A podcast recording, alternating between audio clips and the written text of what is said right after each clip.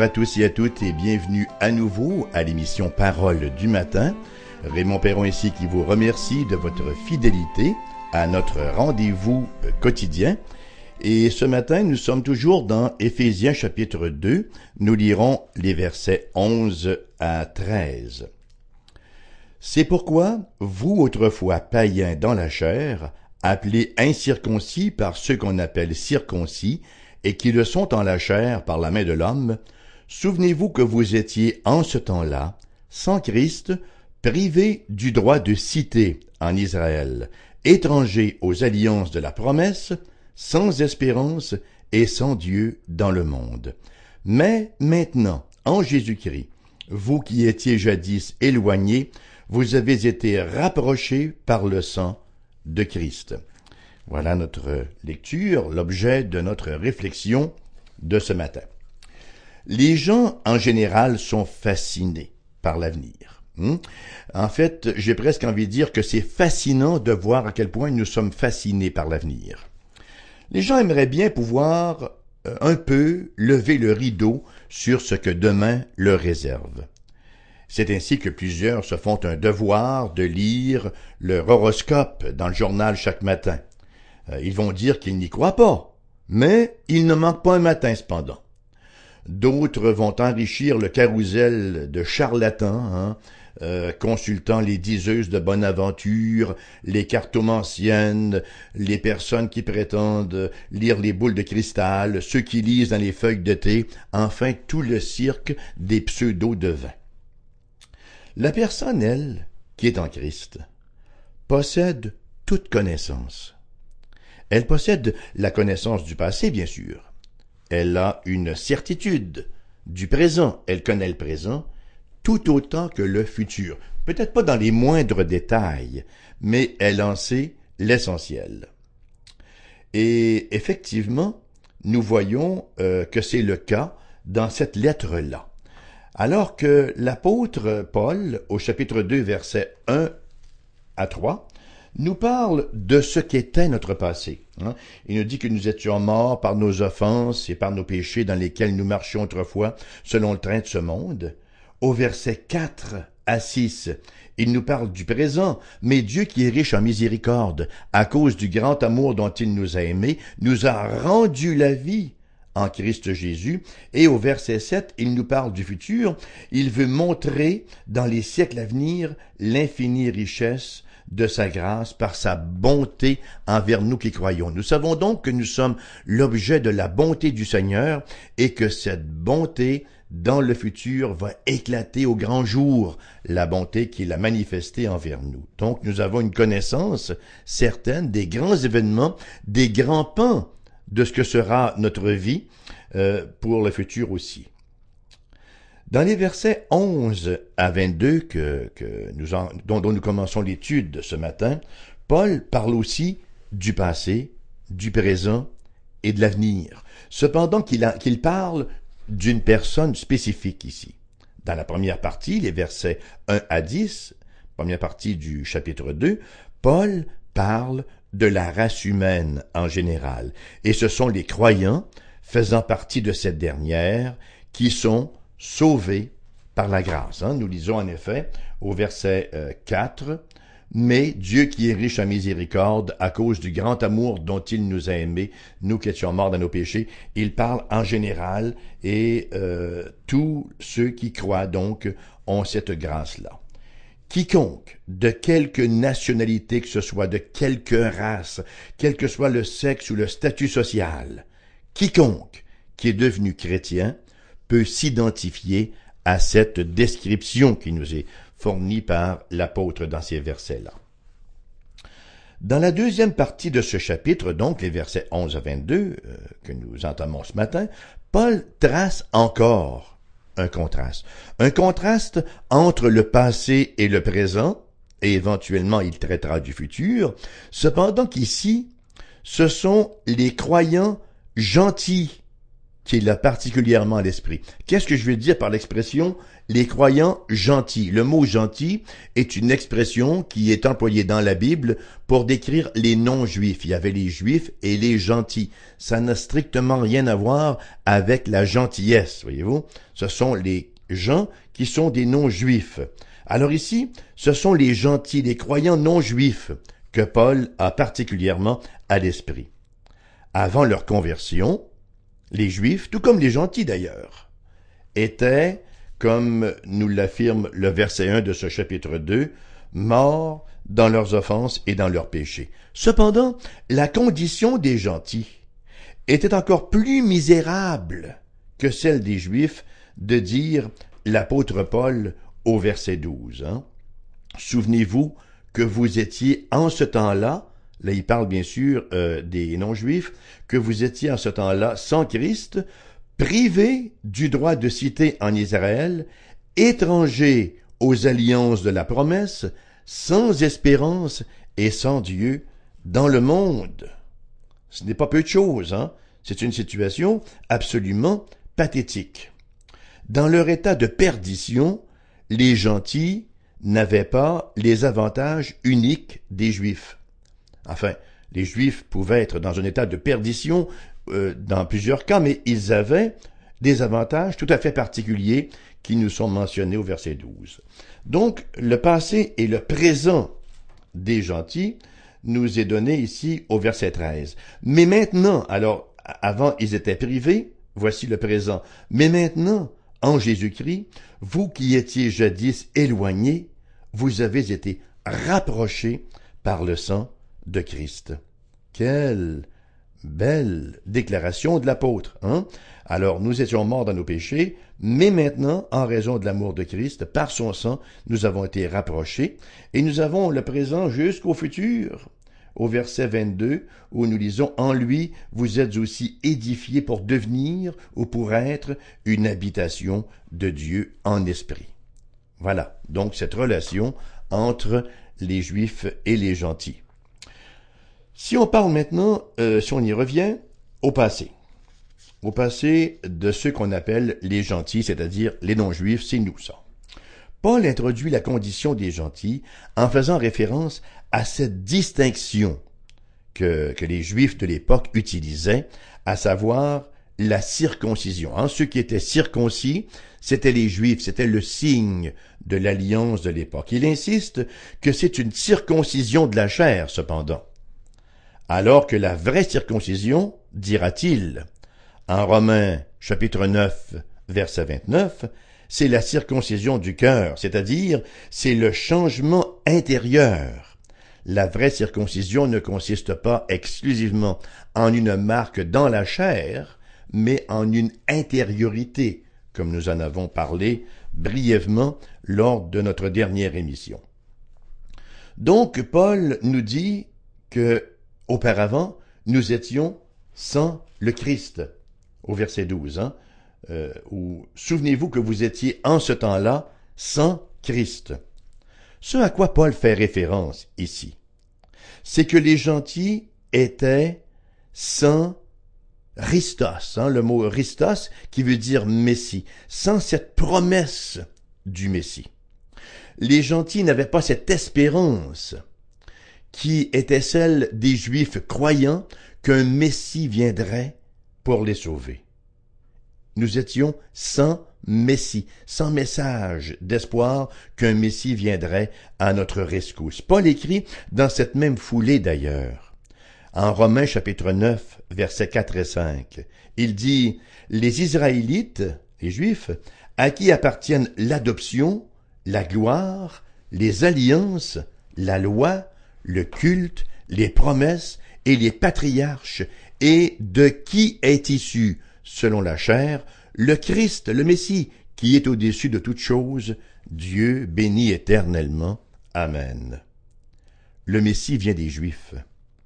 Et ce Messie-là était attendu par eux. Les gentils, eux, n'avaient pas cette attente, non plus qu'ils n'avaient cette promesse. Alors, nous étions donc sans attente messianique. Et Paul poursuit au verset 12, donc, vous étiez sans Christ, vous étiez privés du droit de cité. Vous étiez privé de citoyenneté en Israël. Il faut bien comprendre ce que Paul veut dire par là. Paul parle ici des avantages spirituels des Juifs. Mais les paroles de Jésus révèlent encore plus clairement ce que signifie cette exclusion de la citoyenneté d'Israël. Lorsque Jésus est en train de discuter là avec une femme samaritaine, hein, on s'en souviendra en Jean chapitre 4, et que cette dernière lui demande quel est le lieu approprié pour l'adoration? Jésus lui répond, Jean 4, 22, Vous adorez ce que vous ne connaissez pas. Nous, nous adorons ce que nous connaissons, car le salut, dit Jésus, vient des Juifs. il ne s'agissait pas ici euh, d'un propos raciste, en fait, il ne s'agissait aucunement d'un propos raciste, mais d'un simple fait historique. Dieu a choisi, dans sa souveraineté, de se révéler en Israël et nulle part ailleurs.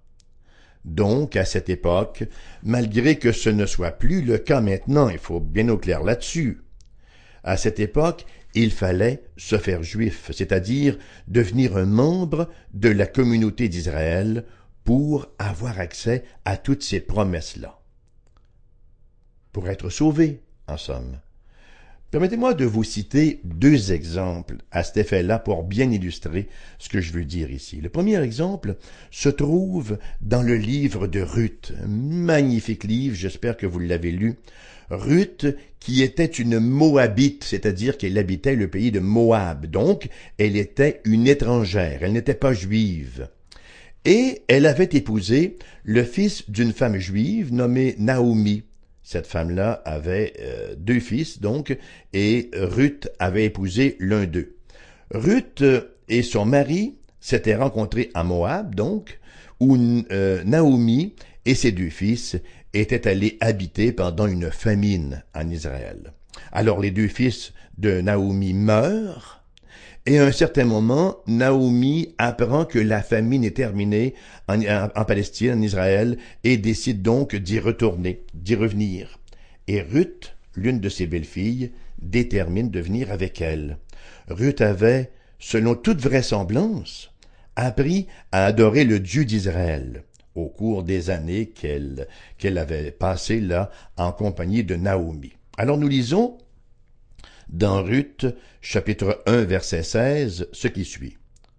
Parce que là, Naomi insiste, écoute, ma fille, retourne euh, vers les tiens, reste dans ton pays, il n'y a pas beaucoup d'espoir pour toi de venir avec moi, etc.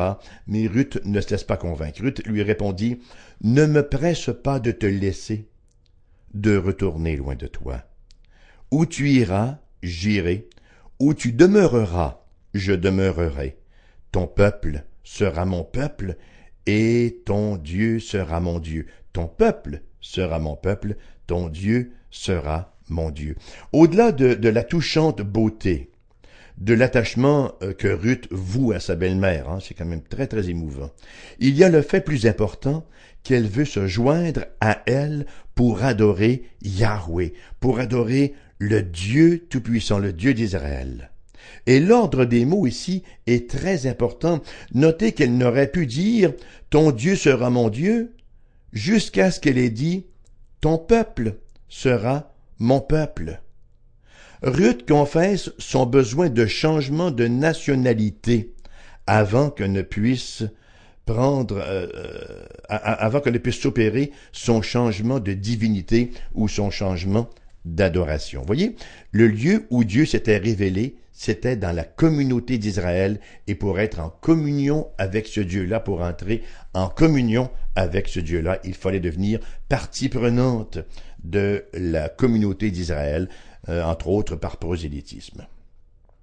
Le deuxième exemple que j'aimerais euh, vous citer de cette vérité est tiré de l'histoire d'un Syrien, un homme de Syrie nommé Naaman. Naaman, en fait, c'était un homme puissant un général, et il était très en vue, il avait beaucoup de poids à son époque, il était fort et il était respecté. Mais il était aussi dans un grand état de misère parce qu'il avait contracté la lèpre. Et la lèpre, c'était une maladie incurable.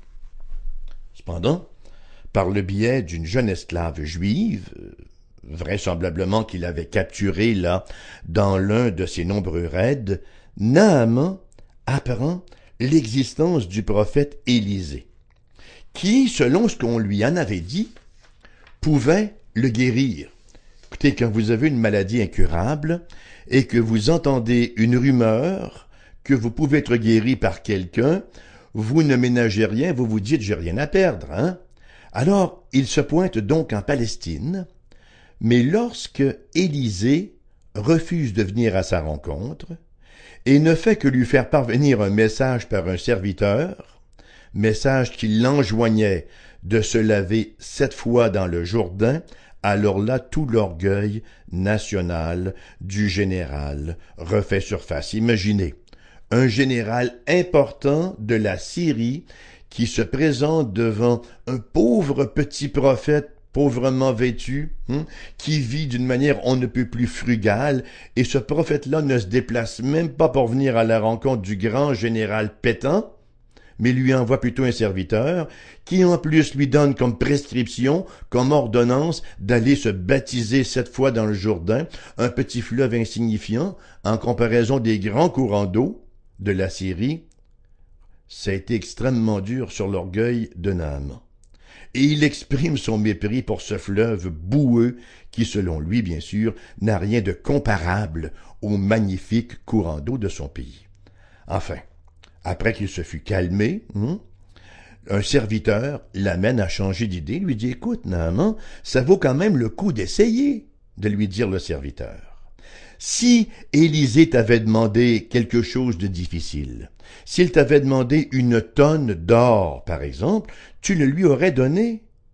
Alors, tout ce qu'il te demande, c'est de te tremper sept fois dans le Jourdain. Hein? Pourquoi est-ce que tu ne le fais pas? Pourquoi ne pas te tremper dans ce fleuve? Après tout, tu as parcouru toute cette distance, ça ne te coûte rien. Et Naaman, finalement, qu'on descend le faire. Il le fit. Conséquence, il fut guéri.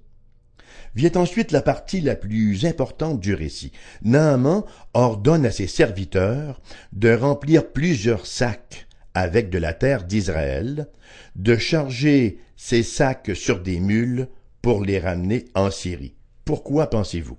Quel est le problème? Ou quelle est la solution? Ben, il s'explique. Nous lisons en effet dans le deuxième livre des rois, au chapitre 5, verset 17, Permets que l'on donne de la terre à ton serviteur, une charge de deux mulets, car ton serviteur ne veut plus offrir à d'autres dieux ni holocauste, ni sacrifice, il n'en offrira qu'à l'Éternel. C'est dire que Naaman, en Syrie, s'était fait un petit coin d'Israël pour son adoration de Yahweh. Il avait compris que le salut passait par Israël. Il s'était fait un petit coin de terre d'Israël dans son pays en Syrie. Voyez la compréhension de ces deux gens-là. Dans les deux cas, Ruth et Naaman, ils furent sauvés en se faisant juifs. À part cette conversion d'affirmer Paul, ils sont privés du droit de citer en Israël et en conséquence, ils sont privés de la bénédiction. Voilà donc ce que nous étions avant la venue de Jésus. Encore une fois, ce n'est plus le cas maintenant, mais à l'époque, voilà ce que nous étions comme gentils. Et Paul ajoute également, non seulement que nous étions sans Christ, non seulement que nous étions privés de citoyenneté, du droit de citer en Israël, mais que nous étions étrangers aux alliances de la promesse. La promesse. La promesse la promesse bien sûr du salut, la promesse que Dieu viendrait sauver son peuple, la promesse de la nouvelle alliance. Bien sûr, c'est la référence à la promesse de Dieu à Abraham, promesse de laquelle découlent les différentes alliances avec Israël. Dans cette promesse originale, Dieu dit à Abraham ce qui suit Genèse, au chapitre 12, les versets 1 à 3. Dieu dit d'Abraham, Va-t'en de ton pays, de ta patrie, et de la maison de ton père, dans le pays que je te montrerai. je ferai de toi une grande nation, et je te bénirai. Je rendrai ton nom grand, et tu seras une source de bénédiction. Je bénirai ceux qui te béniront, et je maudirai ceux qui te maudiront, et toutes les familles de la terre seront bénies en toi. Les promesses de l'ancienne alliance sont fondées sur cette dernière, et les gentils n'y étaient pas encore inclus. Bon, en promesse seulement, lors de la nouvelle alliance, mais il n'était pas inclus dans la promesse initiale, non plus qu'il l'était euh, dans l'alliance, dans les alliances qui ont suivi, l'alliance avec David, l'alliance avec Moïse. Alors, en tant que non-juifs, nous étions avant la venue du Christ, nous étions sans Christ, sans espérance messianique, nous, nous, nous étions privés du droit de cité, du droit de citoyenneté en Israël, nous étions étrangers aux alliances de la promesse, et Paul ajoute, nous étions sans espérance. Vous savez, l'espérance, c'est le carburant de la vie. Nous carburons à l'espérance. Dr. Samuel Johnson a écrit un jour dans un de ses bouquins L'homme ne vit pas de plaisir en plaisir, mais d'espérance en espérance. Nous avons toujours l'espérance du futur. N'avons-nous pas ici le diagnostic de notre société? Une société désespérée, sans espérance, qui investit son espoir dans les changements politiques, dans la science, dans les pilules, etc., dans ce que Jérémie appelle des citernes crevassées qui ne retiennent pas l'eau.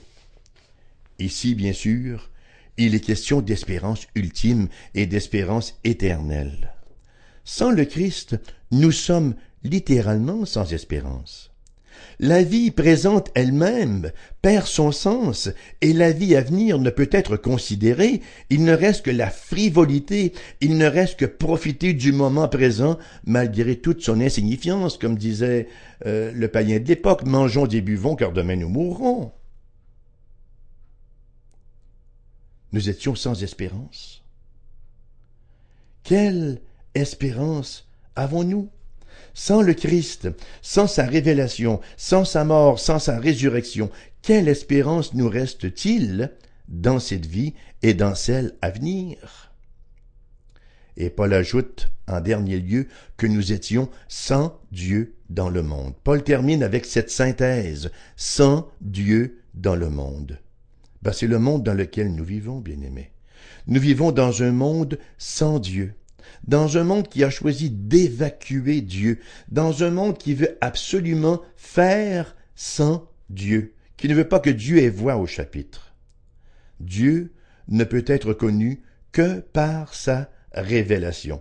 Premièrement, dans la création, hein, et la Bible nous dit que il est révélé effectivement euh, dans la création, Romains chapitre 1, de sorte que même ceux qui sont des non-croyants, des non-chrétiens, sont inexcusables, sont sans aucune apologétique, de nous dire l'apôtre, et il se révèle également dans ce que nous appelons la révélation spéciale dans, euh, en Christ Jésus, bien sûr, dans Christ qui est la parole faite chair, il se révèle aussi dans la parole faite livre qui est la Bible. Ça, c'était le passé. Qu'en est-il du présent maintenant? Nous avons un très beau parallèle. Alors je relis les deux versets ensemble pour bien en saisir toute la portée. Souvenez-vous que vous étiez en ce temps-là sans Christ, privés du droit de citer en Israël, étrangers aux alliances de la promesse, sans espérance et sans Dieu dans le monde, mais maintenant, en Jésus-Christ, vous qui étiez jadis éloignés, vous avez été rapprochés par le sang du Christ. Mais maintenant, voilà encore une fois cette même conjonction contrastive. Mais maintenant, Paul parle d'être rapproché de Dieu comme résultat de l'œuvre du Christ qui a fait l'expiation de nos péchés. Et il fait aussi référence à l'unification des Juifs et des gentils pour former une nouvelle société, soit l'Église de Jésus-Christ, pour apprécier véritablement l'impact de cette vérité nous devons l'avoir sur le fond de notre condition préalable. Avant, les gentils étaient séparés du Christ, ils étaient coupés, mais maintenant, au verset euh, 13, hein, ils ont été rapprochés par le sang du Christ. Avant, les gentils étaient privés du droit de cité, étaient privés de citoyenneté en Israël. Maintenant, chapitre 2, verset 19 nous dit que nous sommes devenus concitoyens des saints. Avant, nous étions étrangers aux alliances de la promesse. Maintenant, chapitre 3, verset 6, nous dit, ce mystère, c'est que les païens sont co-héritiers, forment un même corps et participent à la même promesse. Avant, nous étions sans Dieu, maintenant nous sommes devenus, selon Éphésiens 2, chapitre, versets 19 et 20, nous sommes devenus gens de la maison de Dieu. Mais Dieu Hein, ce n'est pas la première fois qu'on voit euh, euh, ce contraste-là. Nous l'avons vu également euh, un peu plus tôt au chapitre 2. Mais Dieu, mais Dieu qui est riche en miséricorde, avant nous étions morts dans nos péchés, mais Dieu qui est riche en miséricorde, et ici encore, mais Dieu qui est riche en bonté et en amour, nous a rapprochés. Verset 12 a un petit verbe important. verset 12, je dis bien, souvenez-vous que. Souvenez-vous que vous étiez. Souvenez-vous ce que vous étiez auparavant. L'importance de se souvenir. Hein, la, la chanson de Diane Dufresne qui nous dit L'oubli est un affreux voleur. En effet, l'oubli est un affreux voleur. Nous avons besoin de nous rappeler, de nous souvenir de ce que nous étions, pour apprécier correctement ce que nous sommes devenus en Christ Jésus. Et pour nous rappeler, pour nous souvenir, Dieu nous a donné une ordonnance, la Sainte Seine, la communion.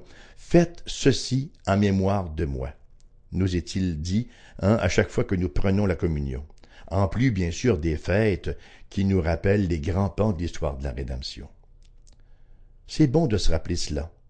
C'est, bon de se le rappeler pour exprimer notre reconnaissance, pour euh, croître dans l'amour en Christ Jésus et pour ne pas avoir un esprit de jugement. Pardon, je vais accrocher le microphone ici et pour ne pas avoir un esprit de jugement envers autrui. John Newton, celui qui a composé ce grand cantique que, nous entendons souvent sur nos ondes, Amazing Grace. John Newton, autrefois un ignoble marchand d'esclaves, qui a vécu plusieurs années dans la déchéance la plus totale, a été sauvé par le Christ et il a vu sa vie radicalement transformée. Un jour, quelqu'un lui a demandé s'il lui arrivait de désespérer du salut de certaines personnes, et Newton de répondre Je ne désespère jamais, puisque Dieu m'a sauvé. Si Dieu a pu nous sauver, il peut sauver n'importe qui, selon son bon plaisir. Voilà ce que c'est que de se souvenir, se souvenir de ce que nous étions, se souvenir de ce que nous sommes devenus par la grâce de Dieu, et espérer et prier que la même chose se produise pour les autres. C'est sur cette note très optimiste, en fait très biblique, que se termine l'émission de ce matin. Elle vous sera présentée en rediffusion à 14h cet après-midi. Le temps de vous rappeler euh, les moyens d'entrer en communication avec nous. 88 688 0506 88 688 0506 ou encore vous allez euh, sur internet www cfoi-fm.com ou encore aerbq.com et vous allez sous le lien radiodiffusion. On vous retrouve à une prochaine. Je vous souhaite une journée bénie, une journée agréable à l'antenne de Foi FM.